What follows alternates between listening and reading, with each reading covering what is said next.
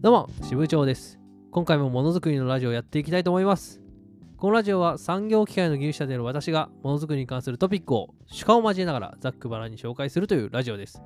小難しい技術の話はしないので何か作業をしながら聞いていただければ幸いです。今回のテーマは活動レポート2月号です。えー私は毎月ですね、ブログとは別にノートというサービスを使って活動レポートという記事を書いてます。これはですね、ブログやツイッターでの情報発信の結果とか、その次の主だった活動ですね、これを報告するというレポートです。このレポート自体は、同じく技術ブロガー兼 YouTuber のリビさんが始めたですね、製造業仲間たちの活動レポートという、みんなで活動レポート書きましょうっていう取り組みがあるんですけど、まあ、それに乗っかっています。リビさんは、あの、ものづくりのすすめという有名なブログやっている方ですね。最近では顔出しで YouTube とかやってる方です。この活動レポート自体はね、誰でも参加できるんで、ぜひこれを聞いてる皆さんも書けばいいんじゃないかなと思います。一応、レギュレーションみたいなのがあるので、その概要はですね、あの、このポッドキャストの説明欄に貼っときますんで、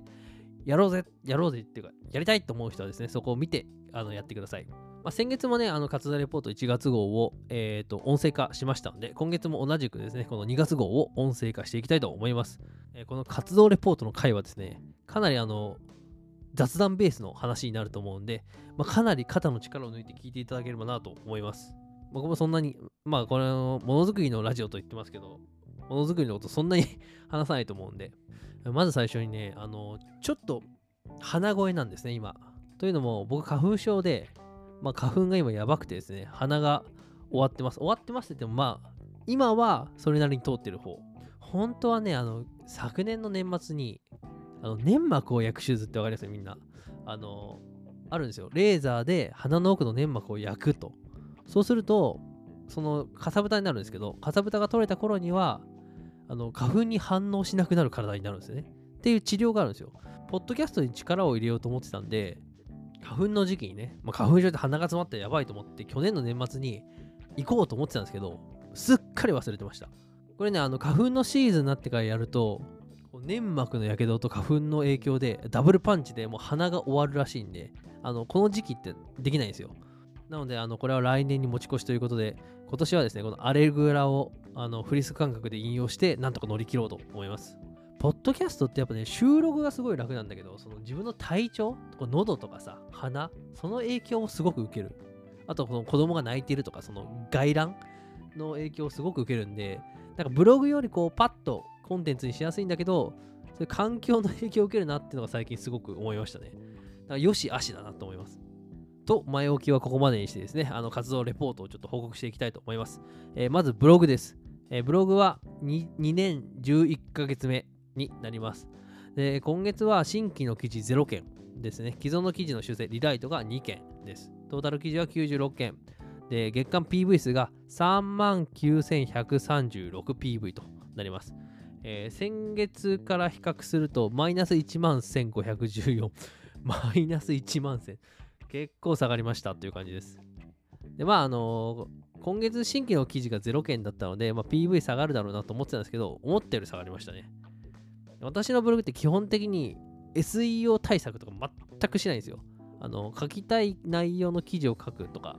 いう感じです。検索キーワードとかっていうのは、依頼があって、この人の記事とか、その企業さんの記事を書かなきゃいけないときは、まあ、検索して SEO 対策しますけど、自分のブログ書くときって基本的には絶対それやらないんで、あの、記事を書いてないと PV が落ちるという性質があるんですね、僕のブログは。で、今月0件だったんで、1万 PV 落ちましたっていう感じです。でまあ、新規の記事書けなかった理由は、まあ、ウェブライターとしての仕事と、あと雑誌の、あの寄稿とか、まあ、そういう書き物の仕事を結構多くいただいてまして、まあ、自ブログの仕事をでき、仕事というか、自ブログの記事がですね、書けなかったという感じです。まあ、嬉しい悲鳴なんですけどね、これは。はい。ただね、やっぱ技術ブロガーとしてあの活動してますんで、このままじゃまずいと。なので、3月は、3月来月ですね、まあ、今月ですけど、3月は自分のブログをですね、ちゃんと書くと。ちなみにこの3月で、あの支部長技術研究所3周年になります。まあ、3周年だからですね、何かやるっていうわけじゃないんですけど、まあ、3年やってきたんだなと、しみじみ感じる月になりますね。一応、新規のブログは書いてないんですけど、えー、と意外とノートの方を今2月は書きました。えっ、と、チャット GPT を使って技術士第二試験の問題を解いてみたり、まあ、機械学習っていう言葉の違和感、まあ、これについて語ってみたりとか、まあ、ブログに書くほどじゃないんだけど、ちょっと発信したいなって小ネタって意外といっぱいあるんですよね。こういう時にノートって便利だなと思います。なんで、この小ネタはノートでこう消費して、あの、本当に書きたいことは技術ブログでやるっていう形で、まあ、今後ちょっと、もうちょっとコンテンツをいっぱい、コンテンツというのが、まあ、もうちょっと記事をですね、増やしていきたいなと思ってます。続いて、ツイッターですね。えー、ツイッター、フォロワー数が1万2751人です。えー、先月からですね、822人増えました。ありがとうございます。えー、今月もね、フォロワーが800人以上増えたと。まあ、あの、かなり去年の11月からこうぐんぐんぐんと、まあ、1000人に近いね、毎月あの人数が増えてますという形です。まあ、ツイッターの方はね、そんなにこう、フォロワー数をこれから伸ばしていきましょうみたいな形でやろうとは思ってないので、まあ、毎月、毎月とか毎日毎日ですね、毎日コツコツと役立つ技術情報を発信すると。まあ、そこに注力していきたいなと思ってますので、あの変わらずですね、ぜひ見ていただけたらなと思います。えー、続いて、ポッドキャストですね。これです、これ。えー、配信は3ヶ月目になります。で、このポッドキャストを入れて新規の配信は4件目です。今、総配信数は17件です。で、累計の再生数が1432回。で、これは先月に比べて452件増えてます。ありがとうございます。あの、これ、思ったよりもすごく伸びがいいです。あの、今月もね、サブらずに1週間1本のペースでポッドキャストを更新し続けてますけど、えー、とそれに比例するようにですね、まあ、聞いてくださる方も徐々に徐々に増えていっているという感じです。本当にありがとうございます。あの伸びが悪かったら、まあ、本当は今月とか、まあ、2月、3月は週2更新にしてみようかなと思ってたんですけど、今のところ非常に好感触なので、ま、3月は週1ペースを保ちながらですね、まあ、ある程度このコンテンツの質を担保しつつ、皆さん好む傾向っていうのを掴んでいこうかなと思ってます。ちなみに、今のところ、今のところですね、人気のトップ5ってこうなってて、1位はですね、残業はなぜ減らないのかっていう回です。で2位は、ジムトフ2022はここを見ろという回です。で3位がですね、すごいぞ日本の工作機械業界。これ一番最初に挙げたやつですね。で4位がジムトフ2022を振り返ろう。で5位は素晴らしい機械の 3D プリンターの世界です。ジムトフ関係が2つランクインしてるんですね。これブログ記事でもそうなんですけど、展示会って定番で強いんですよ。コンテンツとして。あと、あの残業とか、残業がなぜ減らないのかが1位ですけど、こういう働き方系とか、キャリアのコンテンツっていうのも結構強いですね。展示会しばらくないんで、あのそういう発信はできないですけど、まあ、キャリア系の話って結構あるので、まあ、ちょっとこういうのも増やしていけたらなと思ってます。あと、ランクインはしてないんですけど、前回話した H3 ロケットの話、これも結構やっぱすごく評判が良かったです。やっぱりね、このラジオって時事ネタとの相性がすごくいいのかなと思ってるんで、こう、ものづくりのニュース解説とか、そういうのも重要あるのかなと思いました。まあ、そういう視点でもちょっとね、いろいろやっていきたいなと思ってます。というわけでね、あの、ポッドキャストはですね、今年ちょっと力を入れておこうと思ってるんで、皆さん引き続き応援をよろしくお願いします。続いて、交流期です。まあ、これはね、毎月何人かの方と直接お会いして交流しようという取り組みを私やってます。今月はですね、あの、オッキーさんという方とお食事に行かせていただきました。オッキーさんはですね、FA クラフトという会社を立ち上げて、FA 現場の職人のマッチングサービス、これを作ろうとしている方です。かなり若いんですよ。私よりだいぶ若いんですけど、この FA 業界が持っているその大きな課題に立ち向かおうとしてるんですね。その姿ですね、結構知り合ってから、まあ、まだ1年は経ってないかな。でも2、3回会ってるんですけど、まあ、すごく立派だと思います。しかもね、この全国を休む暇なくエネルギッシュに飛び回ってるんですね。だから、その体を壊さないだけかが心配です。だからそこだけにちょっとね、気をつけて、あのー、活動していただければなと思います。本当にね、バイタリティがすごいんですよ。体も確かにこう、なんか大きくてね、丈夫そうなんですけど、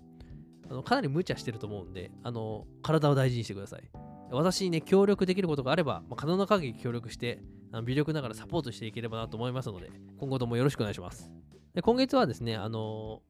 ー、直接会ったわけじゃないんですけど、リビさんの YouTube ライブにゲストゲストとしてお招きいただきました。まあ、そのリンクもちょっと概要欄に貼っときますね。まあ、ほぼほぼ行き当たりばったり、あのー、ある程度これ話そうっていうのは決めてたんですけど、まあ、ほぼほぼ行き当たりばったりこう話してたんですけど、4時間ぶっつけぶっ続けで喋ってて、話題もね、その4時間の間、全く尽きることなかったです。やっぱね、楽しかったね、めちゃくちゃ。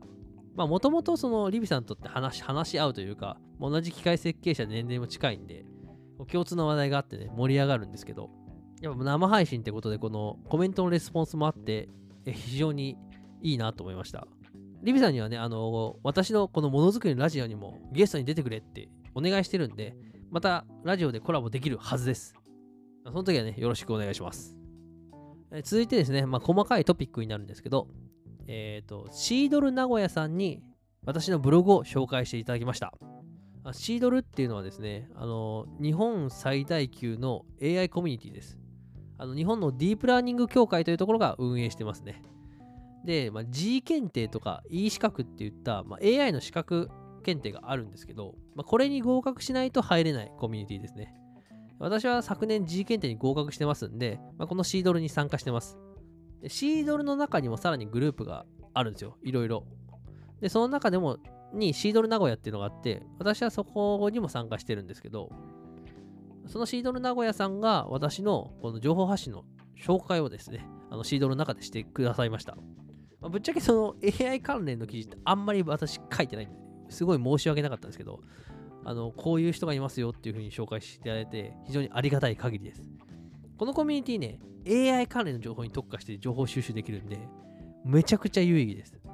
私の個人的な今年のテーマは AI をガチるってことなんで、このシードルのコミュニティも積極的に活動して、活用していこうと思ってます。あとはその AI 学びたいよとかっていう人いると思うんですよ。で、まず何していいかわかんないとか。そういう人は、まあ、まず G 検定を目指すっていうのも多分ありだと思いますね。G 検定って別にその実際に AI のコーディングとかできなくても受けれるんですよ。その AI の概要とか歴史とか、まあそういうところから結構問題が出題さ出題されるので、まず AI の勉強してみたいって人は、まあ、G 検定、これを受けるといいんじゃないかなと思います。で、合格すればね、シードル入れるんで、ぜひともチャレンジしてください。えー、続きまして、ここから本題で、本題というかね、大事な話です。告知、告知あります。えっ、ー、と、3月26日発売の日韓工業新聞社、機械技術4月号増刊号、この記事ですね、執筆しました。テーマはですね、新人必見、機械加工現場の素朴な疑問です。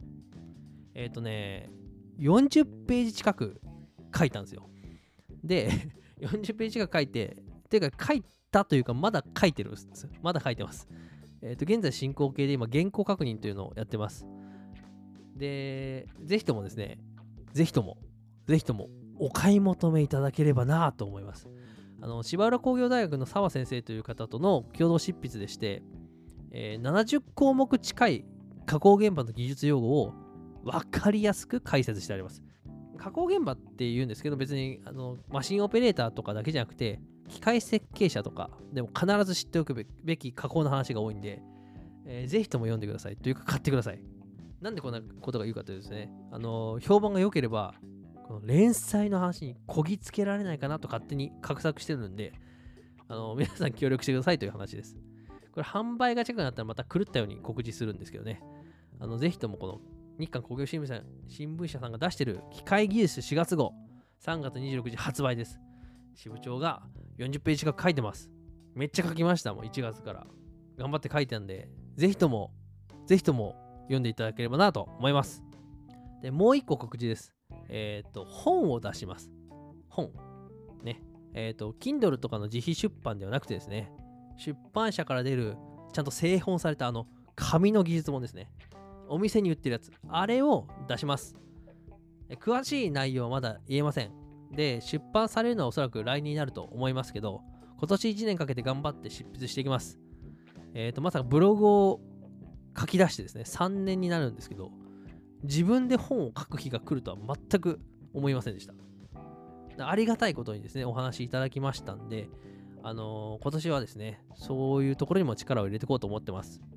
ちょっとあの、どこまでの情報を出せるかっていうのは全然わかんないんで、とりあえず本を出しますということは言えるので、それをお伝えしておきます。詳細はまた適時ですね、あのー、こう決まり次第、こう、それも狂ったように告知をしていこうと思ってるんですけども、これもですね、あのー販売されたらぜひとも皆さん買っていた買ってください。で出版社の人にちょっとちらっと話を聞いたんだけど、最近やっぱね、本を書く人が少ないらしいです。少ないというか、本を書く人の高齢化が起こってるらしくて、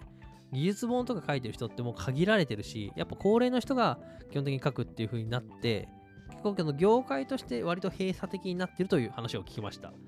で、なんでそこでやっぱ若い、若くて情報発信してる人とか、あのそういう人に目をつけて、目をつけてという言い方あれだけど、ちょっと注目してこう本書きませんかみたいな流れが来ようとしているらしいです。実際この技術ブロガーで、なんだろう、その自費出版じゃなくてちゃんと紙の本出したってそんなに多くないと思うんで、まあ、そのパイオニアとはまでは言わないですけど、まあ、私がこう流れを作れればなと思ってますんで、ちょっといい本にしようと気合を入れて書きます。と、告知はこんな感じですね。はい。その他ですね。その他は、これも細かいトピックですけど、えっ、ー、と、3月ですね。来週、技術士二次試験の合格発表があります。3月10日が運命の日です。えっ、ー、と、まあ、今からこう頑張れることはないんですけど、ただただそわそわするだけというか、もうそわそわしきってますね。去年12月にあの技術士二次試験の高等試験を受けてからずっとそわそわしてますけど、いよいよですね、結果が発表されます。まあ、またツイッターで、あのー、結果報告すると思うんですけどね、来月のこの活動レポートの、えー、音声版でも良い結果が報告できるように祈っています。というとこですかね。ちょっと、あのー、今日もね、今日とて、ほぼほぼ原稿なしで、あの、喋ってるんで、かなり詰まりながらの感じになっちゃいましたけど、まあ、ありがたいことにですね、あのー、やることいっぱいいただいて、やることいっぱいいただいてるというか、まあ、非常にね、仕事、お仕事もいただいてますし、自分でやりたいこともいっぱい抱えてますんで、まあ、ちょっと今月もですね、3月もなるべくやりたいこと全部やりきって、いい月にしたいなと思ってます。技術書落ちたらね、もしかしたらドヨンとした あの、来月の活動レポートになるかもしれないですけど、まあそこはね、それでしょうがないんで、まあ、店名を待ちましょうという形です。というわけで、ちょっとふわっとしちゃいましたけど、今日のラジオはここまでです。えー、私は支部長技術研究所という技術ブログを運営してます。週1更新を目標に更新してますのでって毎月、毎回言ってますけど、これ大嘘ですね。あの、目標なんででも、まあ、目標で更新しようとしてます。はい。ぜひ見てください。またですね、ツイッターでも毎日役立つ情報を発信を行ってます。朝7時20分と夕方の18時20分に投稿してますので、そちらもチェックしてください。えー、ものづくりのラジオ用のハッシュタグもあります。えー、こちらのラジオのご意見をですね、ものづくりのラジオのタグをつけてつぶやいていただけると非常に喜びます。えっ、ー、と、タグなんですけど、ものづくりのののはですね、え小文字で NO となってますので、そこをお間違いないようによろしくお願いします。では今回のラジオはここまで以上支部長でした。ではでは。